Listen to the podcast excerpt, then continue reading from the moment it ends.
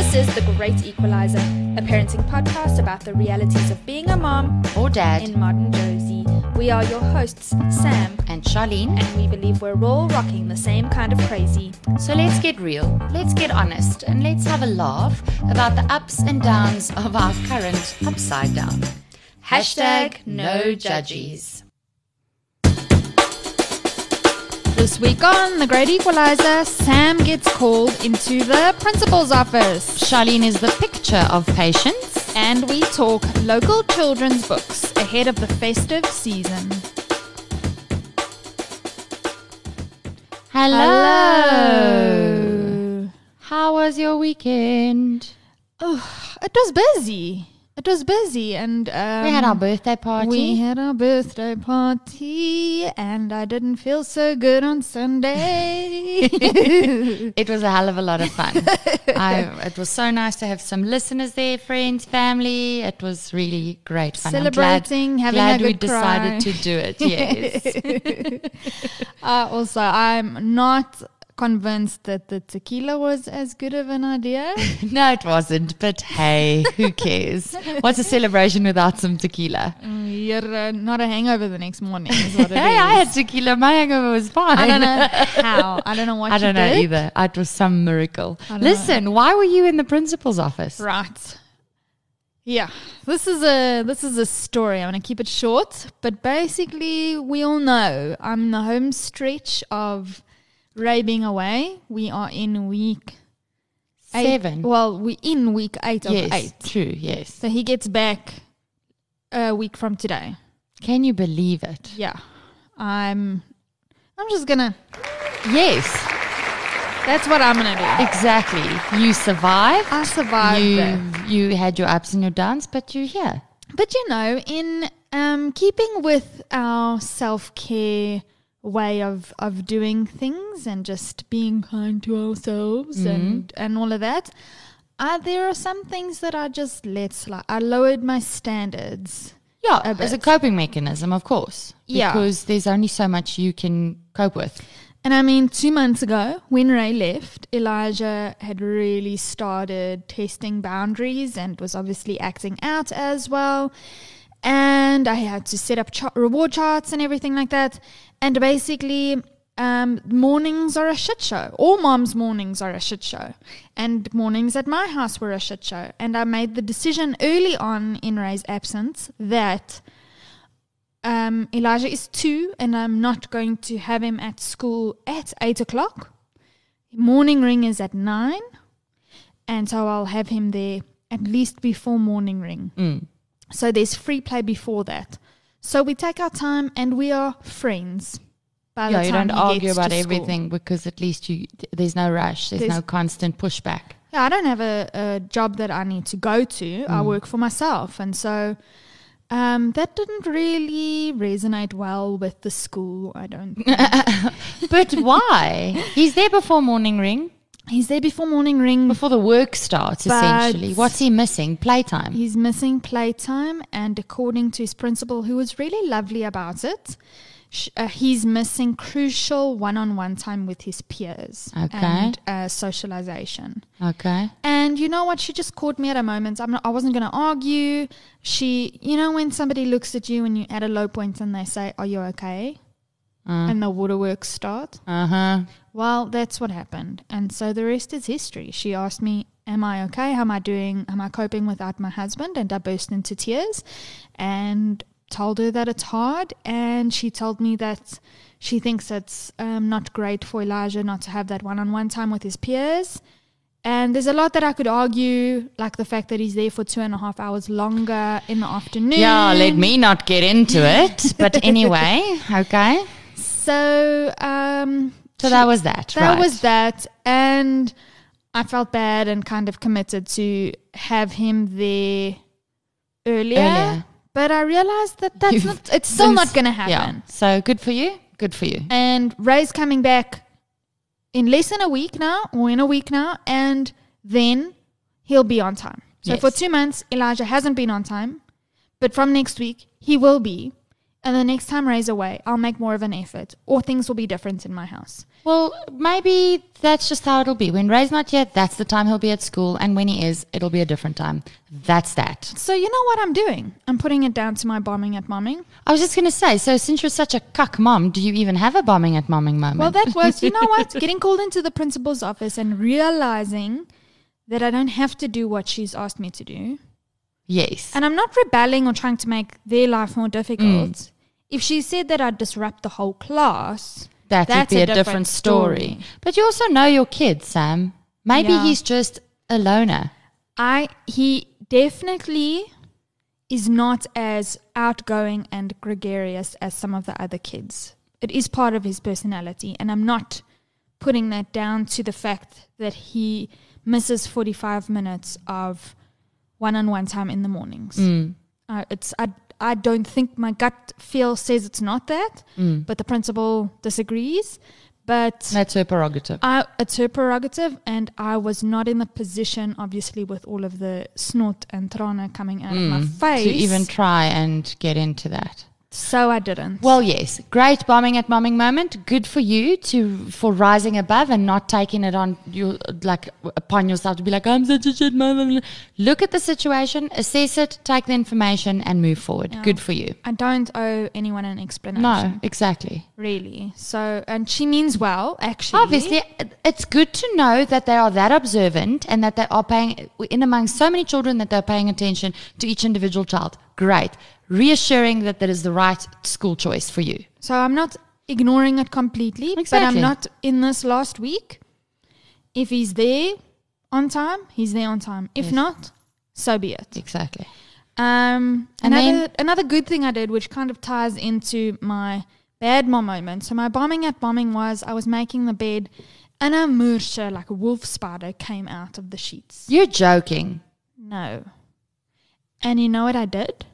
I called Elijah, showed him the spider, Holy got shit. the spider onto a pillow Oh my god. and released it outside. And I saw one of our um, loyal listeners and did the same thing this weekend. So kudos to you, mom. I know how scary that is. Oh my goodness. I did not show my fear. I um yeah, but I was shitting myself. That said, I did kill a different spider when Elijah wasn't looking. I was just like, "Fuck this shit! I'm not, es- I'm not escorting that one out the house. This one's being squished." Well, good good for you. And then bad mom? Bad mom moment. We were get we were trying on Halloween costumes at a costume shop. Elijah would refuse to get into any. And okay, so Halloween will be over by the time this episode is, but it is tomorrow. And mommy gets to wear a witch costume, like Room on the Broom. Ugh. Um, yeah, I guess my true colors are showing, Yeah. I suppose. Mom's a witch again this year. and Elijah refused everything. He wanted initially to be a scary pumpkin. Well, there was no scary pumpkin. And we went through all the different characters at the shop and he refused. And so um, we down to Blippi. Right. I had a Blippi hat made for him. nice. That's cute. He loves Blippi. He loves Blippi and he's got his Blippi glasses. So hopefully tomorrow he'll put them on with his Blippi shirt and he'll be Blippi. But okay, so um, the sp- the spider moment was I got decorations. We're doing a trunk or treat, and I've got to decorate my boots Oh, to take to the park, and that's I'll be serving sweets to, out of the boot. out of the boot Okay. to the neighborhood kids. Yes. and everybody has their own decorated trunk, and that's how they'll be serving. Yes. And you go trick or treating from boot to Boot, boot, to boot to boot. Yes. So I got a spider this big. Okay. So about like the size like of the 30 shoebox, centimeters. Okay. yeah. Yes. and it's big and hairy. And Elijah was, you know, how kids are initially, they're just like, oh, what is that? And, was- and you, you said, it's not real, it's fine. And I, I said, come and look at it. You can rub it. It's, it's, you know, and I kept it still in my hand. And as he reached out to touch it, Oh no, mom. That's naughty. no. Why did you do that? I don't know, it was terrible of me. And he got a huge fright. You scared him I with went, it. "Duh."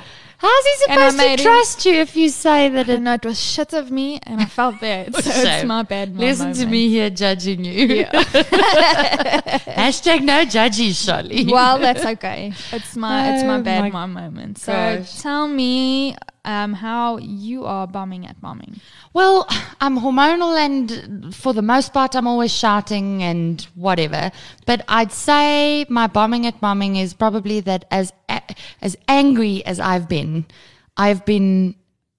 I've I've exuded a lot more patience than I felt I was capable of. So that's what I'm saying about that. I have nothing more to say other than you should be glad I'm not ripping your head off and stomping on it. And you've just So- taken the deep breaths I've- and counted to ten, and it's worked. I feel like I, I have managed. I'm grateful to Red's support because he does help with. Um, with he knows when I'm at my moments. So, but it, it hasn't been as bad. I've been feeling very irritable, but I haven't acted on it. So I think that's where I have You are bombing at mommy. some positive over there. And then my bad mom moment. You won't believe it, Sam. My kid, as old as she is, JC, and we're like about to start potty training, I managed to allow her to get the worst nappy rash I've ever seen on a kid. Oh, like yeah, a crust of burnt red skin, so much so that she didn't want to get in the bath. You couldn't touch it because she was screeching so much in pain. And then finally got it healed after medicine and everything. And I can still see like dry skin, almost like peeling dry skin from where how badly she had that nappy rash. I don't know how I d- how it happened. It was one nappy that burnt her that badly, and now it's all. Oh, I felt so shit about it. But Ugh, anyway, I'm sorry. what can you do? It so if there's any moms listening that are in the same boat, what did you use on it? I well, I tried a whole bunch of things, but I went finally went to the chemist and with tears in my eyes said to him, "I need some miracle nappy rash concoction. What have you got?" And so he combined five ointments. Um, one was a cortisone cream, one was a, a antihistamine, a local anesthetic, and then there was oh the a vaginal uh, cre- cream for thrush, and then one other one, which I'm not sure, I can't remember what that was. So that's not very helpful. Sorry, but that's what they did. But that's cool. It's good to know that you can go to a chemist and have a concoction made. Mm, yeah. Okay. Well, look, you know, we've been doing a lot wrong. I have not been the picture of patience as, you have been. I really shouted uh, and have been shouting at Elijah. I'm clearly in the last week of yeah, you're clearly on the home stretch. I'm on the home stretch. Um, but one thing I've been doing right, despite all my downsides, is we still um, stop to read a book before bed every night. So, how has your reading been going this week? I think this Or week, this year, Yeah. sorry, this year. For the most part, we read well. Um, we every night go to bed reading a story. Um, Josh has just the last two weeks been like, "Can I rather watch ten minutes of iPad rather than reading a book?" And he's And happy just with 10 minutes. I say to him, "That's fine. I'll set the timer." Even though screen time before bed, I'm sure people out there are cringing, thinking, "Oh my god!" Well, that's what's fucking happening in my house, people. don't listen if you don't like it. and so um, he then I set the timer on my phone when the alarm goes off, whether he's in the middle of the program or not. And he's stops. chilled. He He's knows. He knows if he if he protests, then we won't watch iPad again. So that's that. And then JC, I've started um, uh, reading to. her. She has never really been interested in books, but well, now's the right the age. last now it's the nice last time. two months I've been starting to and now when she wakes up in the middle of the night still for a bottle she's like mommy book book because for her her sleep routine is my milk my bottle my mommy my book or my daddy my book you know? So and then I have to bring the book so she can hold it while she drinks her milk. And then she says Dudu thank you mommy. And then Oh. we do yeah. It's really cute. Okay, well, the reason I'm asking you about your, your reading habits this year um, is because last year, this time, we spoke about some of, some of our favorite local children's authors. And ahead of the festive season, I'd like to revisit that. So, shall we? Please remember, what we say on this podcast can only be considered the gospel on planets Sam and Charlene, respectively, Our kids and husbands can be assholes and angels at the same time. and only we're allowed to say so. And lastly, by virtue of the fact that we are women and it comes naturally to us, we reserve the right to change our minds and or contradict ourselves whenever we so choose. And we don't want to hear a damn thing about it. Hashtag no judgies. So I think we should get straight into it. As with last year, we've got some amazing um, women, all women again this time. Not that we are, you know, making Against listening to or, or featuring uh, books written by male, yeah. But a lot of um, the kids' books written by South African authors are, are happen to be written by women, and of course we've got our our good friend Phillippa Morassi, who has just been sailing with her series of um, My Feeling Friends books. Last year we featured Sammy the Starfish, and there are two more and one in the works. So why don't you detail those for us, Charlene? Yeah, so those who have listened, who did listen to our episode last year, um, or who went back to that episode, or if you had, to have uh, uh, managed to catch it, um, this this My Feeling Friends series is all about dealing with difficult emotions or any kind of emotions, how to identify them, how to navigate them, and how to overcome them or cope better with them. Um, Sammy the Starfish, not to digress or to go back into too much detail, but that's all about uh, sometimes feeling sad and what you can do to feel better and do for others to help them feel better. So then the next lot in the series, the next one that was released was Bella the Bunny. And um, I couldn't wait to get my, my hands on that and to sink into it. And um, uh, I, the reason why I love the, the My Feeling Friends series of books is just because I have a very emotional kid.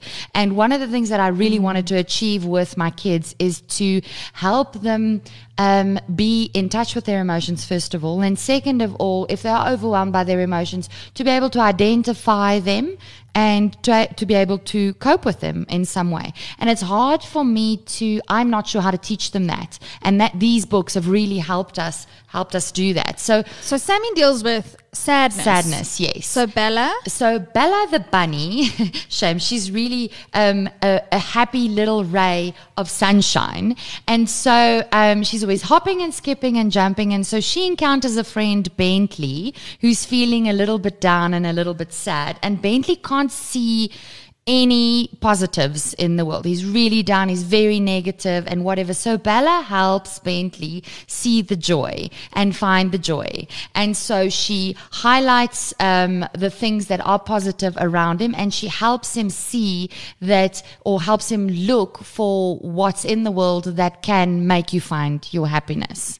And so it's not only about um, uh, how when you're feeling sad, how to feel better, but how to help others get out of like a black hole. Essentially, if you if you're feeling grumpy and sad, because we don't all feel the same way every day, and sometimes, first of all, it's to be compassionate towards those who are who are feeling down, and secondly, to understand that um, sometimes somebody might just be having a bad day, and maybe if you highlight the the sun and the clouds and the beautiful butterflies and the birds and the whatever, you can find your your happiness too, and soon your angry face, and it'll feel angry face will go away, and it'll feel like the dark clouds are lifting. and we all know people who are like that, hey? It's true, and yeah. Phil, the author, is one of those people. She Exactly. finds the positive in in everything. And what's really cool about at the end of Bella, uh, uh, the bunny's book, there's a, a little bit of an exercise that you can do with your kid that says, Are you having a Bentley day? And so then it's a little bit of a recap of the book and what a Bentley day means and how you can fix your Bentley day or fix your mood uh, in, in essence. Yes, yes, how can I fix? Okay, so how can I fix my Bentley day? Because I'm having one today. Stop what you're doing, the tip from the book, and try and find something around you that makes you smile. It can be a little rock, a funny shaped cloud, or the teeniest grain of sand you can find. So it's about finding the positives in life. In theory, um, it is not always a walk in the park and it's not always that easy, but it is um, small things, little steps at a time that can help you get there. So, yeah, it's. Um, one of our favorites, Bella the Bunny. Then the next one in the series is uh, Fred the Fox. So again, dealing with uh, emotions, Fred the fox feels different and like he doesn't fit in, and he isn't really sure where he fits in. Which, um, if that's your if kid, that's hard. yes, Yeah. How do you explain that? because also, I mean, you can keep saying that you're in, unique in your own way, and it's fine, and not everybody's the same, and whatever. But you can't change how you can't change how that makes you feel. Yeah. And so, um, what this book teaches is it's firstly okay to feel different and like you don't fit in because you're not always going to fit into every crowd, but not to downplay those feelings. Um, if that's how you feel, the way you can try and overcome that is to realize that you can't be the only one in the world that feels like that.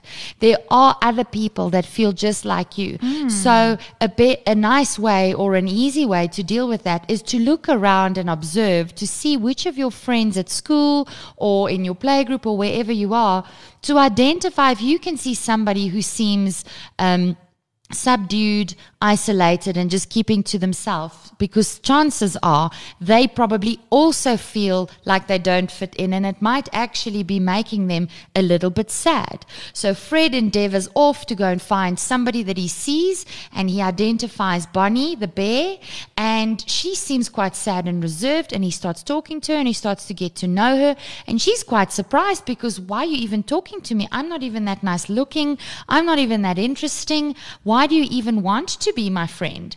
And the fact that Fred has reached out to her, they get to know each other and they find um, they find a, a, a joint friendship or great friendship in the fact that they have that feeling of isolation in mm. common. And at the end of the day, they grow to be the strongest and bestest of friends. And then again, at the end of the book, it says, Do you sometimes feel different from other people? And does this make you feel lonely? And then it says it's okay to be different. And it goes on to explain remember that you are the best you there is. Think of three things you like about yourself. Are you kind? Are you happy or friendly? Are you a good brother or sister? Do you have pretty eyes or strong legs? Do you give great hugs? So it's about focusing on whether you don't feel like you fit in. Everybody has winning qualities about themselves. And there's always somebody out there that feels just like you. So to identify with that friend. And then again, at the back of the book, it gives you the tools, um, a summary of the learnings from the book and then the tools to help cope with when you feel that way. And it, it, it refers to snippets from the book, like the trees and the leaves and, and when they sat having, when they sat and they were fishing, it, it takes snippets from the scenarios in the book that you can identify with or to help you identify with your own situation. Yeah. I love it. Well done, Phil. Okay, so um, hot off the press, there's another one in the works. Yes, Sophia the squirrel. And what what emotion does that deal So with? that deals with anxiety. I'm really excited about this one because Josh is not only very emotional kid, but he is, and I suppose it's par for the course. If you're an emotional kid, you're going to probably deal with some level of anxiety. But I've just recently noticed that he is super anxious. Like scared when it starts getting dark, like he almost hyperventilates. And I've been, I don't want to discount it. I, I- all I can do is keep saying to him, There's nothing to be scared of. Don't be scared. But that's me discounting his feelings, and I don't know what to do. So, having read this book, and I can't wait to get it to read to him, I am also a little bit nervous because he's so fearful. In the beginning of the book, there's talk of um, uh, Sophia the squirrel who hears a loud noise outside and she's really scared because she thinks it's a monster coming for her.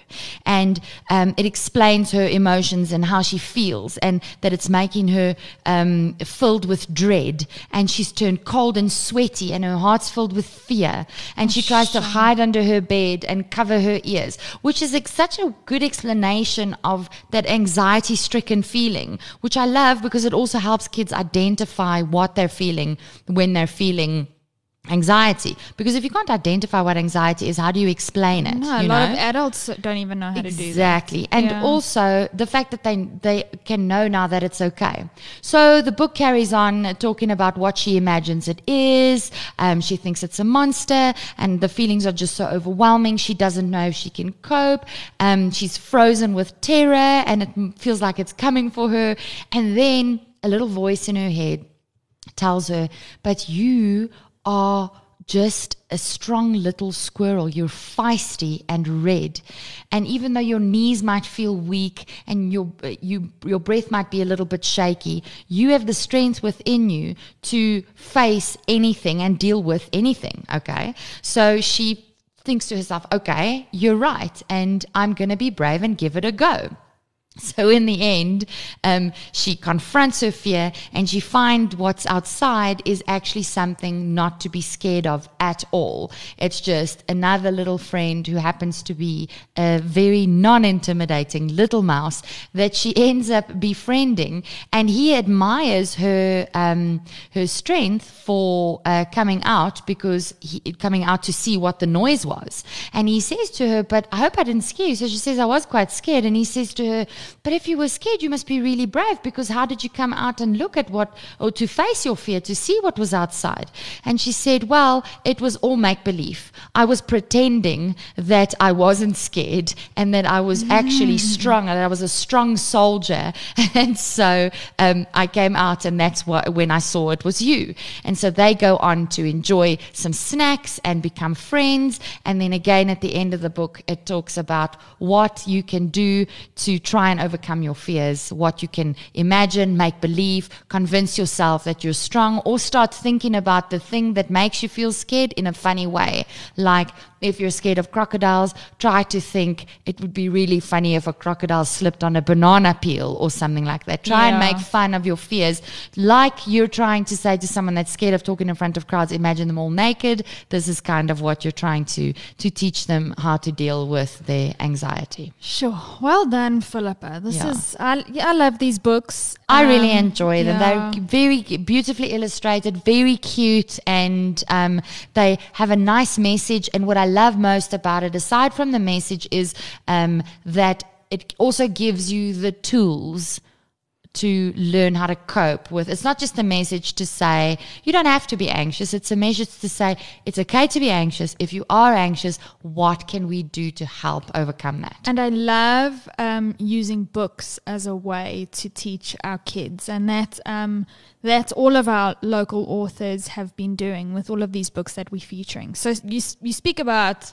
the um, beautiful illustrations in exactly. the My Feeling Friends series. Yes. And um, as you know, we we love the illustrator Megan Andrews. Yes, who also happens to be an author herself. Exactly. Last year we featured Henry. Yes, Henry the dragon who grew too big for his teacup home. And I still love reading that book to Josh, and I'm now reading it to Jess, and she is just so intrigued right? by it. These pictures are beautiful. I, we don't have to rehash Henry, but I have to tell you that Elijah the other day said, Mommy, I want to read the dragon book. And I said, Oh, Zog, because that's the Julia Donaldson book. Yes. And, and, and he said, No, no, no, the other one. And I was like, uh, Zog and the Flying Doctors. And I named all of the books that we have with dragons. There are quite a few. And he's like, no, no, no. And eventually Henry came out and he's like, yes, that one. And Henry was the favorite for three nights in a row. In a row. Yeah. I, remember, I was like, how could I forget it? Of course. Oh, man, I remember when I first started reading it to Josh, he used to say, look at the dragons. Excuse me. I have a frog in my throat. He didn't say that. I said that. he would say, look at the dragon's tailo. Because a tail, na- a tail, nail, whale, those all ended with an O. A-O. Whalo, nalo, tailo. so that was just so so cute. Anyway, so Megan has. Well, she's got another one. Yes, she's got another one for us, and it's called LMNOP. I just love that title. It's really cute. But um, what it basically is, is an alphabet picture book. And it is so beautifully illustrated. Um, aside from the beautiful illustrations, it is literally taking your child through the alphabet. Um, a is for alligator, B is for bear, but the way the alligator's uh, illustrated, the bear, how it's illustrated. And what I love about it is it's for like Jessie, who's really young and only starting to make the association with the B sound in the bear. Um, and even being able to identify what a bear is or what a crocodile is, this is the perfect book for her. Josh, on the other hand, would love this book as well because he's already starting to learn now, learn his alphabet. He can say the alphabet. And that letters make up your name and that each letter stands for something else. Exactly. So when I page through the book, I'll be like, "Ooh, what is this?" He'll be, "It's a B." I'm like, "And what is that letter?" He'll be like, "B." But and then on the on the B page where it's B for bear, there's also bees zooming around the bear's head, which is really cute.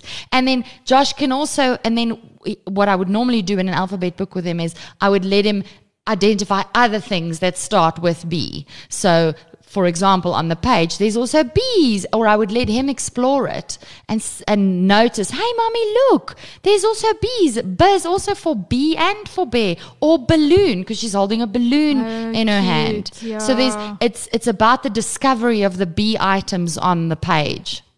And so, yeah, it just goes through the alphabet and then right to the very end. Ice cream, J is, J is for jellyfish and L is for lion.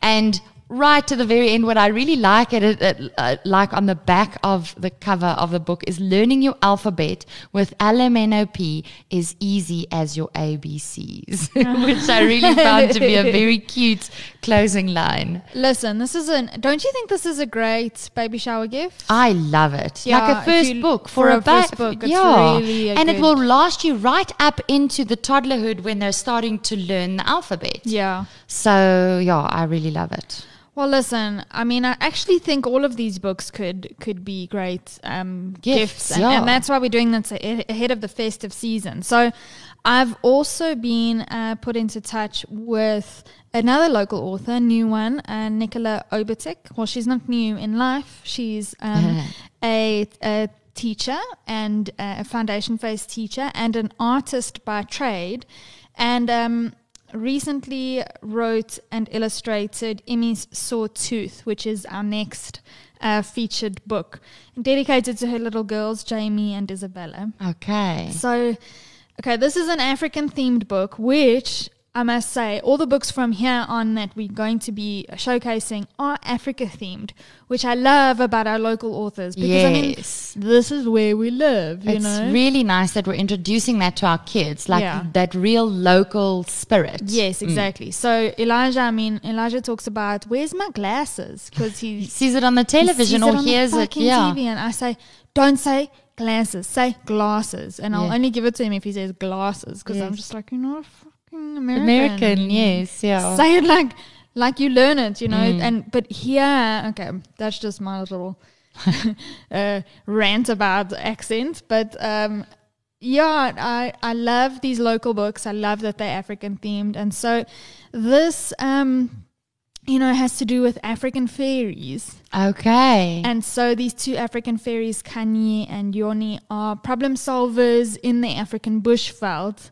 Um, and because it's fairies, it'll obviously appeal to young girls, but I don't know, Elijah will definitely get into it as well. And it can be used to highlight, you know, dental hygiene because Uh-huh. what they do is there's an, it's Imi's Sore Tooth. So Imi, the hippopotamus, he has a sore tooth. And um, he's got algae and shit lodged in there. and so, I mean, you can use that as a teaching moment, but basically, then it incorporates some problem solving skills. And Kanye and Yoni, um, the African fairies, uh, deal with with the hippopotamus's sore tooth. So there's also like a nest of baby um, oxpeckers who have lost their mommy, and as we know as adults, oxpeckers and hippo hippopot is it hippopotami? Uh, I have no idea what the plural is for hippo. it's. Hippos. Hippo, let's just say hippos. Yes. I think it's hippopotami. okay. you go with that. That's hilarious. For hippos. Hippos. They have a codependent relationship. Yes. The oxpeckers uh, pick the food out of the, the hippo's teeth. yes. And so um, the little oxpeckers who have lost their mom, the one fairy is dealing with them, and the other fairy is dealing with Imi, the hippo, who has a sore tooth because of all of this junk in its mouth, in his mouth. And then um, the oxpeckers come and relieve, or the um, Yoni brings the oxpeckers to the hippo's mouth, Imi's mouth, and puts them in there and solves the problem. Okay. And, that's good. And Imi takes her spot as the the prominent um, animal that she is, Or in, that in he. that, or Is it a or he? I, I, I don't know. I must review it. Okay. Either a he or a she, but I mean, Semantics. cement, sheer semantics, my friend.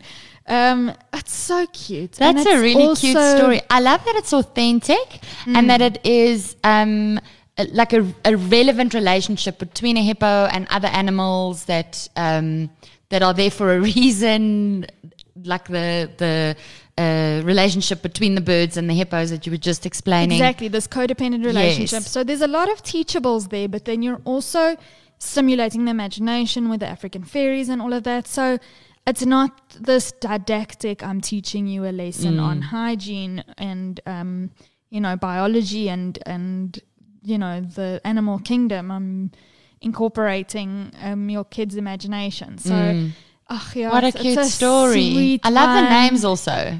Yes, Imi, Kanye, Yoni. So um, that's why I like the diversity that it's bringing in Yes. into the story. Um, also self-published and available online um, from Nix Pix ZA. Um, we're going to put all our listeners in touch to um, let them know where or They to let you guys their hands yeah. on the books, yeah. So don't worry, you don't have to sit with a pen and paper. We're going to put you guys in touch so that if you're keen on one book in particular or a series, then um, we'll let you know where they're available. Yeah, we've and so moving on from there, but also sticking within the animal kingdom. there is um, the Little Safari series of books, which was also launched this year, and Okay. these are super cute. So, um, written by Karen le Grange, these books are perfect for little ones who love local animals, South African animals.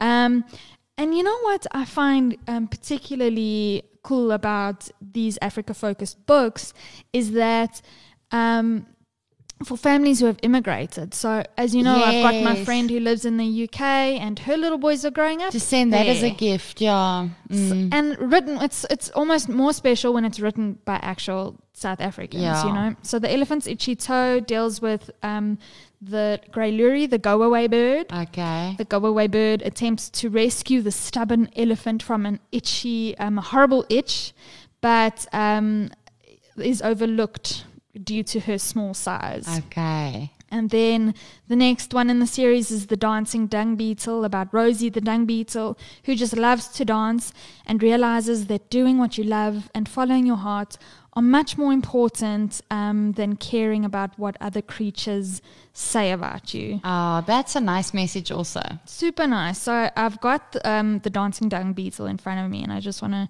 you know, just so you get a feel for for what it sounds like. So it starts off um, Rosie the dung beetle just loved to dance. She could cha cha or rumba if she got a half a chance.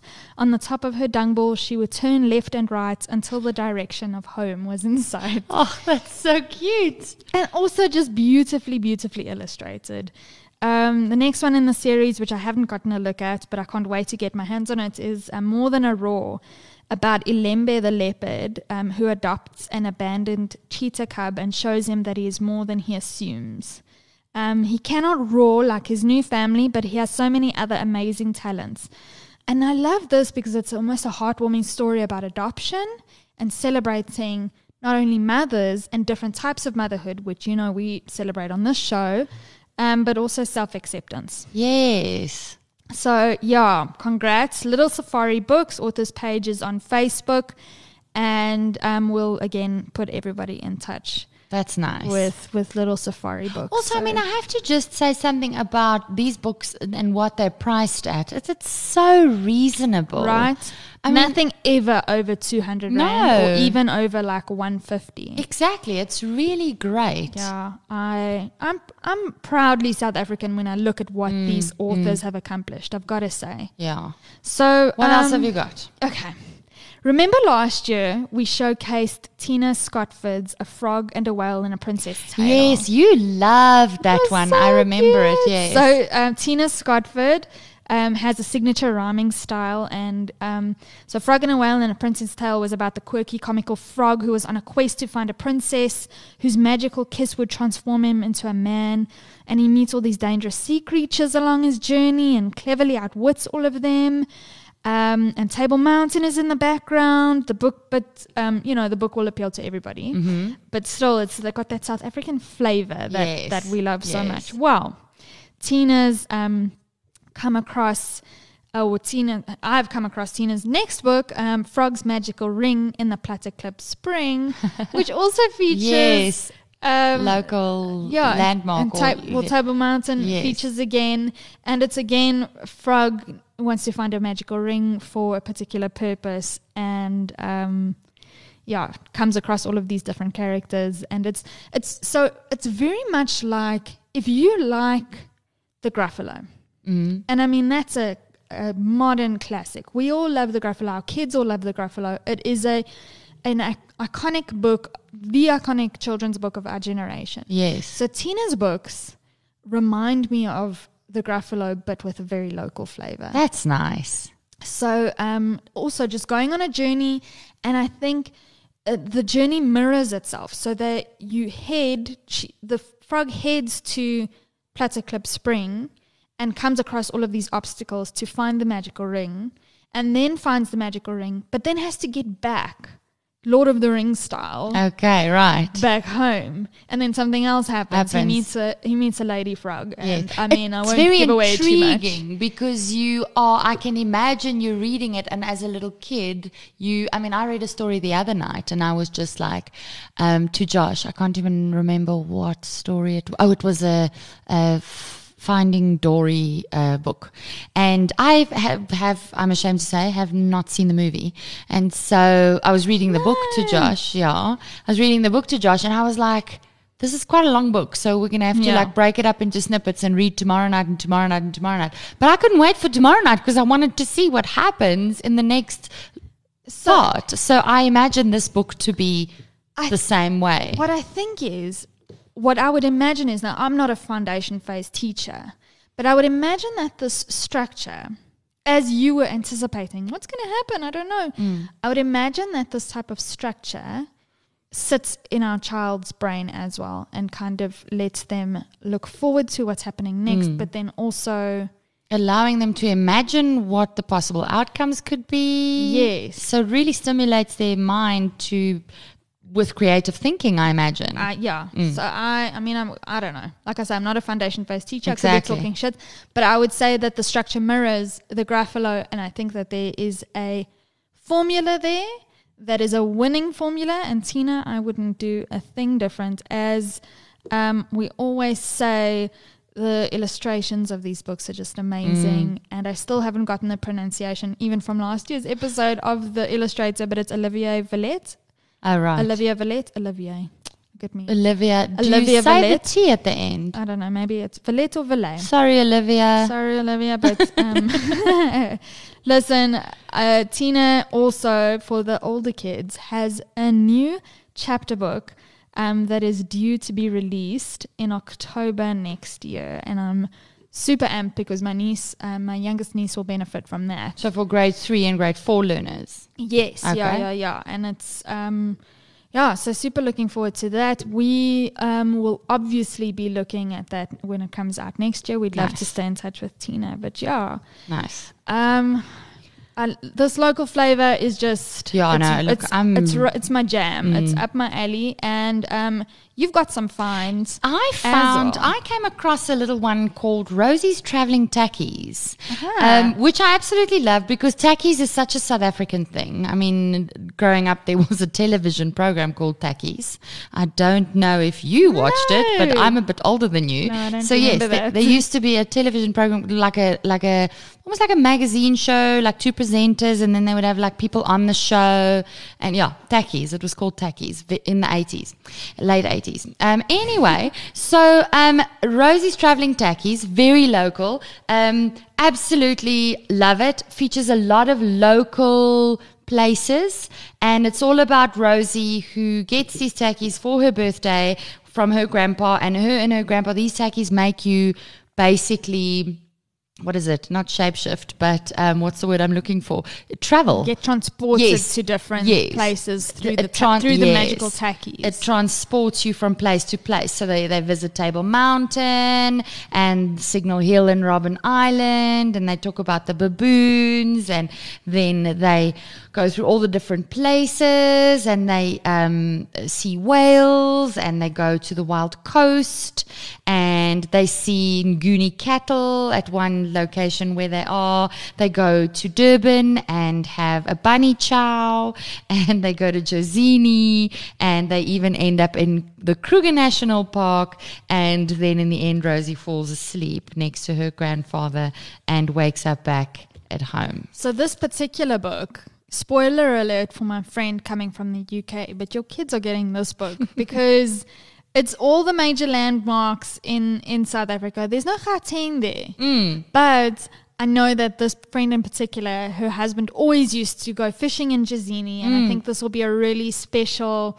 um, addition to their bookshelf. And I, I just love what these local authors are doing. We've got such a beautiful country, and yeah, Rosie's traveling tackies is uh, for sure on my um, my to be read list. Also, beautifully colorful illustrations. It's absolutely, I mean, the Nguni cattle, the, the lions, the rhino, it's absolutely, absolutely Who's lovely. it written by? Charlene, Melanie. yes, Melanie uh, Rose. I can't pronounce it. Can you? Oh heavens! There's a T and then an O. Rosettenstein. Yeah. Rosettenstein. Rosettenstein. That's probably it. And illustrated by Julie Donald. Okay. Yes, yeah.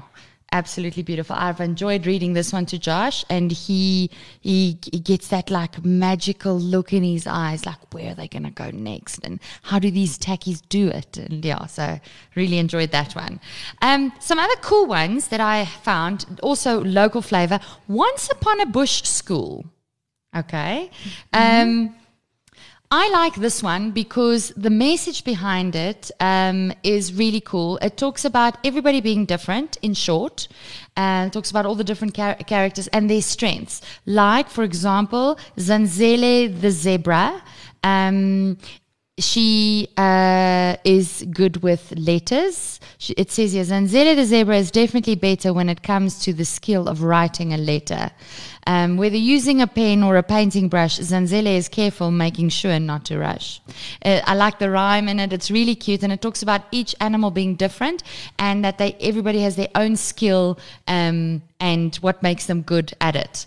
And then what I also like at the end is there's extra learning activities in the book that you could do with your kid. So you can talk about what it, almost like a comprehension test at the back of the book. So what why did they give Zanzele and the owl the job of designing the poster? And then you obviously have to say, oh, because their strengths were X, Y, and Z. And then um how many ants can you find? How many ants were there in the book? And why does the teacher say this and whatever? And then the over the overriding message for me is that the school rules are always do your best. The school, this uh, Once Upon a Bush school, their rules are always do your best, be yourself, care for others, and don't be jealous. so don't be jealous if somebody else does something better than you because you have another skill that they might not possess. Yeah. And yeah, so So Once a- Upon a Bush School was written by Joy Husted. Husted, eh? yes, illustrated by Grace McKibben. Gibbon. Yes, Okay. yeah. Okay, you got one more there.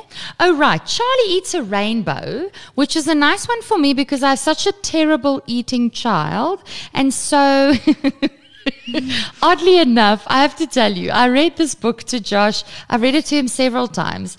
Um, but when I, uh, he remembers the message so well because last night when he went to bed, his toenail was, uh, uh, like splitting.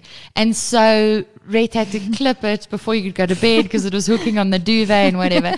and so Rhett says to him that you see, that's why it's important to eat a rainbow because all the different vegetables and things that you eat give you calcium and nutrients and all the things that you need. Strengthen your and toenails. strengthens your body and your bones and also your toenails. And Josh was just like, but I don't want to eat a rainbow because that means I have to eat broccoli. I had to laugh because I think the last time we read this book was probably about three months ago.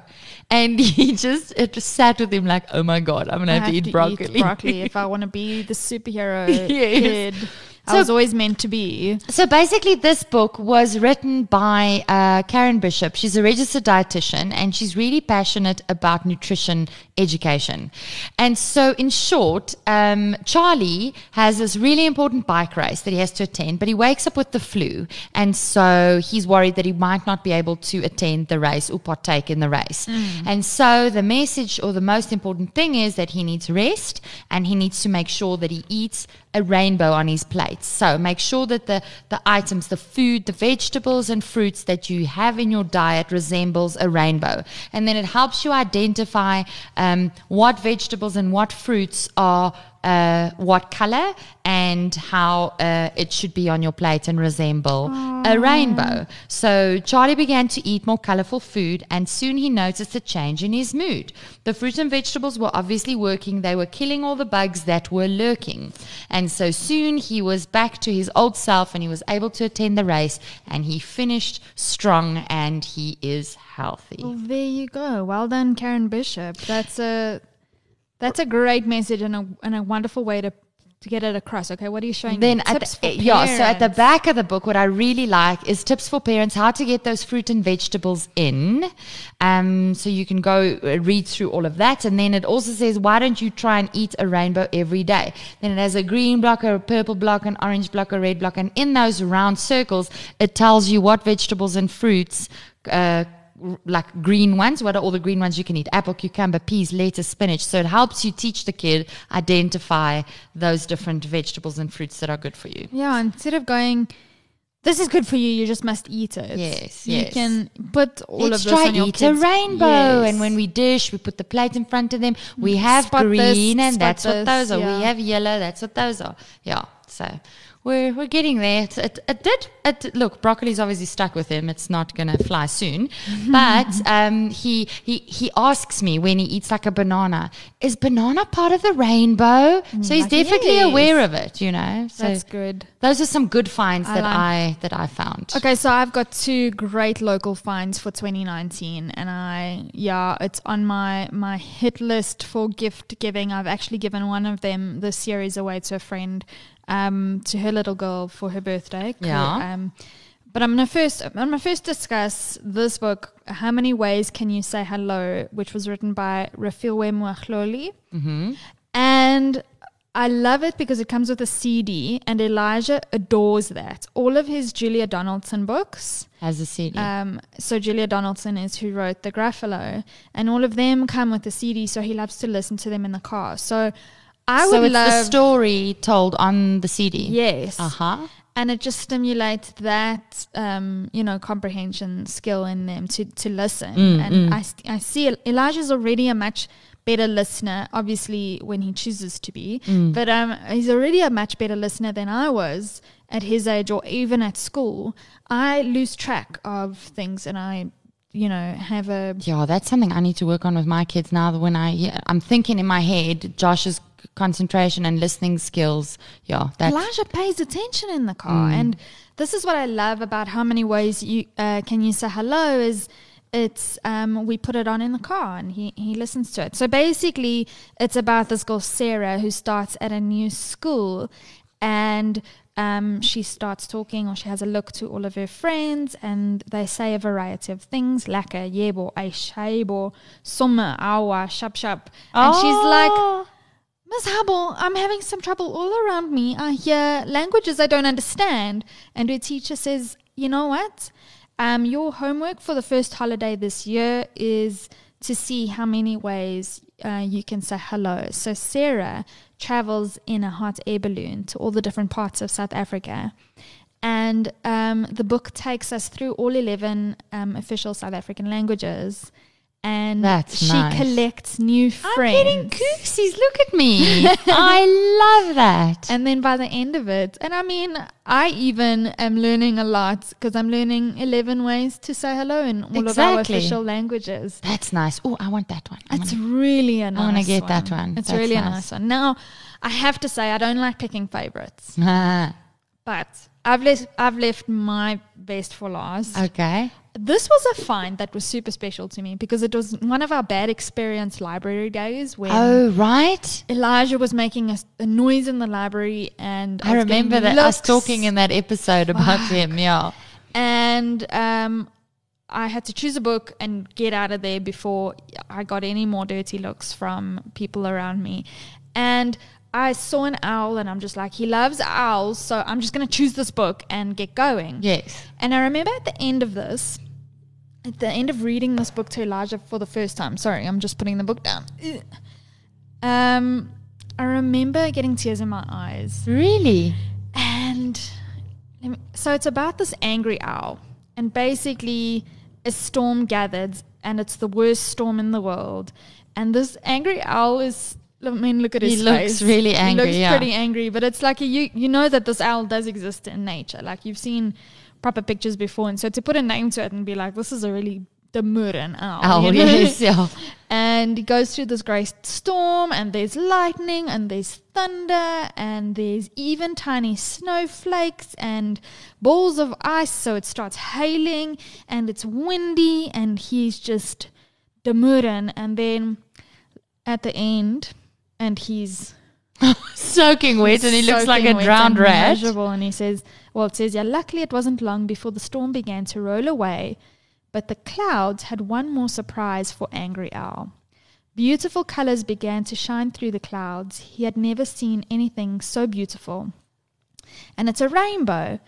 And um, the last uh, line was is. And so the next time the clouds began to gather and the rain threatened to fall, Angry Owl wasn't so angry because he knew that the greatest storms can have the best endings. Oh my goodness. And I think I was going through some some ish at the time, and I was just like, "You're right, will have a good ending." And I loved the book so much, and it touched me so much. I looked and I saw this is by a local author, and it's Kerryn Ponter, who li- used to live in your neck of the woods, but she's since moved Okay. to the uh, coast and having a blast Okay. on Instagram, guys. Check her out at the Ponter Tribe. But I did some digging and actually contacted Kerryn. This book is published by Random House Struik, or Penguin Random House. Okay. And there are more in the Angry Owl series. There's a whole And series a of Angry whole Owl series. books? Angry Owl finds a hobby, Angry Owl and his tree, and Angry Owl goes, Go swimming. That cover is hilarious for Angry Owl. Angry Owl has got headgear. He's got like goggles and a snorkel and little blow up like arm wings yeah. on his wings. And what I love about Angry Owl is it sticks to his personality. He's, he's so really pissed angry. off He's just with like- the world.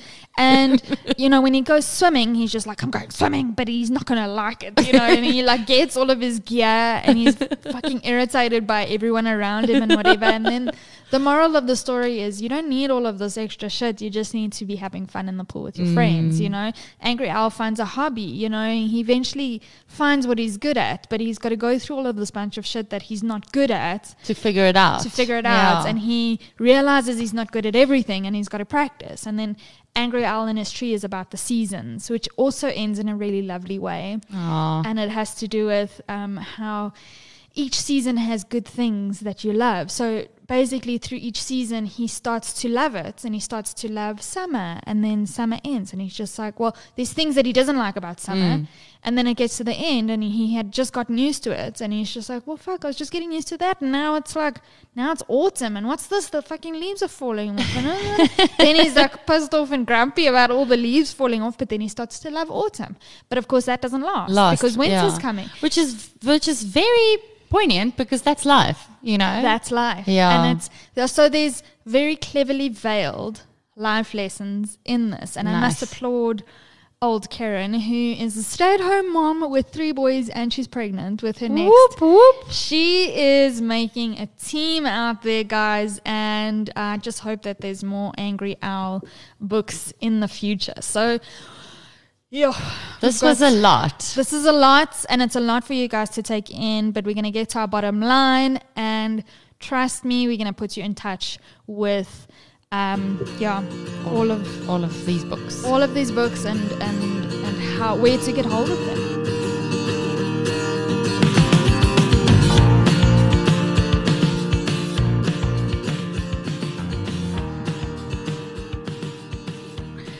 Right, so There's so much there's yeah, that is a lot. local and that is authentic and not only has wonderful messages or lessons but also appeals to the imagination and your child's creative thinking um, it's great And it's most really importantly nice. for me, we're a quarter of a century into um, the new South Africa, and diversity is important. yes You know, which is why um, I really love Imi Sore Tooth Mm. and why I love uh, How Many Ways Can You Say Hello? It just, um, our kids are growing up in a much different world, and thank God for that. it's you true know? yeah And I just love that um, people are sitting up and starting to take notice. And of course, like it doesn't only deal with like humans and people; it deals with animals. But that also, again, celebrates diversity. It's true, and the names of the characters in the books. Because, like, if I just think of Once, once upon a book, uh, a bush school, there's Parker the porcu- uh, porcupine, but there's also Mbali the elephant. So it's really uh, it includes uh, African names, and it it really localizes what we're teaching our kids. So, cheers to these local authors. We're going to put everybody in touch. They, you can get them from a variety of different places, online and in person. Um, and yeah, I just, I, I'm super excited. It's nice to think of your, your Christmas shopping list and know that there's these options out there. Exactly. So we're gonna we're gonna touch base about what we're doing in the festive season. That's gonna be whole, a whole other episode. But I have to say that in celebration of all of these books, what I'm gonna be doing is um, a special Advent calendar for Elijah. I was just thinking about that last night because Josh, this morning, he opened his eyes and the first thing he said to me was, Mommy, I wish it was Christmas already. I was like, Where is this coming from? Well, it's a month, Yeah. and then we can get started. And I'm gonna dust off my elf on the shelf, but I also need to start prepping because um, instead of a usual advent calendar that uh, you get like chocolate out of, Mm-hmm. I'm gonna be wrapping 25 books. So from the first of December until the until Christmas Day, Aha, you can- Elijah's gonna be opening, Opening a new book. A new book. Most of those books are going to be his existing ones because I don't stop buying books. I've got a problem. Mm-hmm. Got, he's got too many. Mm. I've got the Um, same thing. Like, I'm running out of space. Yeah. So uh, that's an issue. But some of these local authors are going to get a call from me, and um, I'm definitely going to be purchasing some of uh, the ones that really piqued my interest, and I'll be wrapping them up as part of our advent calendar. So, Listen, I really think we need to keep talking about this Yeah, because I want to hear our listeners. If there's any books that you have that you want to flag to us or bring to our attention, or books that you love, I had a I saw a post on social media on one of the mommy groups the other day. Someone was asking about a specific book which I'd never seen before, but it was relating to dealing with and learning about emotions, and automatically I was like, oh yay!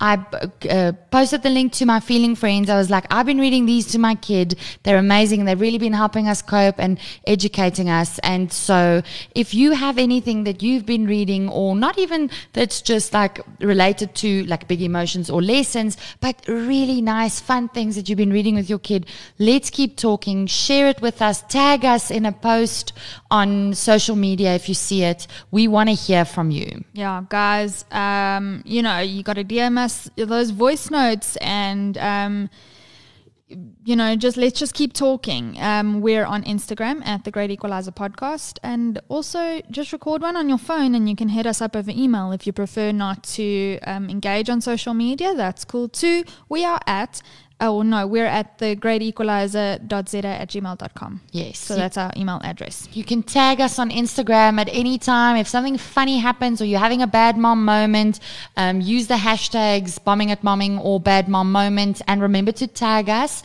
when you do post about that because we want to see what your struggles, what your wins and your fails are so we don't feel so alone. Yeah, and as we're closing up Red October, we're heading into the festive season, and the pressure is on. Your support is so important to us. We say this every week, every like, every love. You have no idea. Sam and I get super excited. We discuss it. We feel like we get to know you.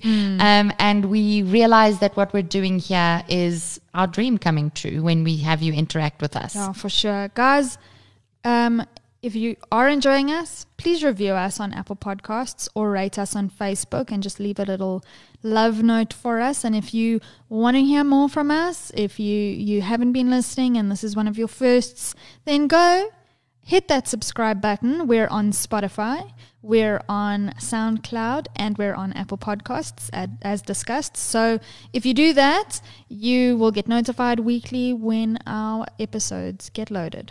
And the more we're seen, the better we can do in our podcast content wise, and also the better we can be for you. Um, who knows if you d- do uh, like it or share it or anything like that, um, you might put another mom in touch with with something or an episode of ours that that might help her or just maybe cheer her up because she can hear us laughing or crying about our sorrows and say fuck once or twice. Guys, I think that's it for this week. Just a reminder if you have any books that you want to share, hit us up. We want to hear about it. Yeah, until next time, I guess. Keep your mom game strong.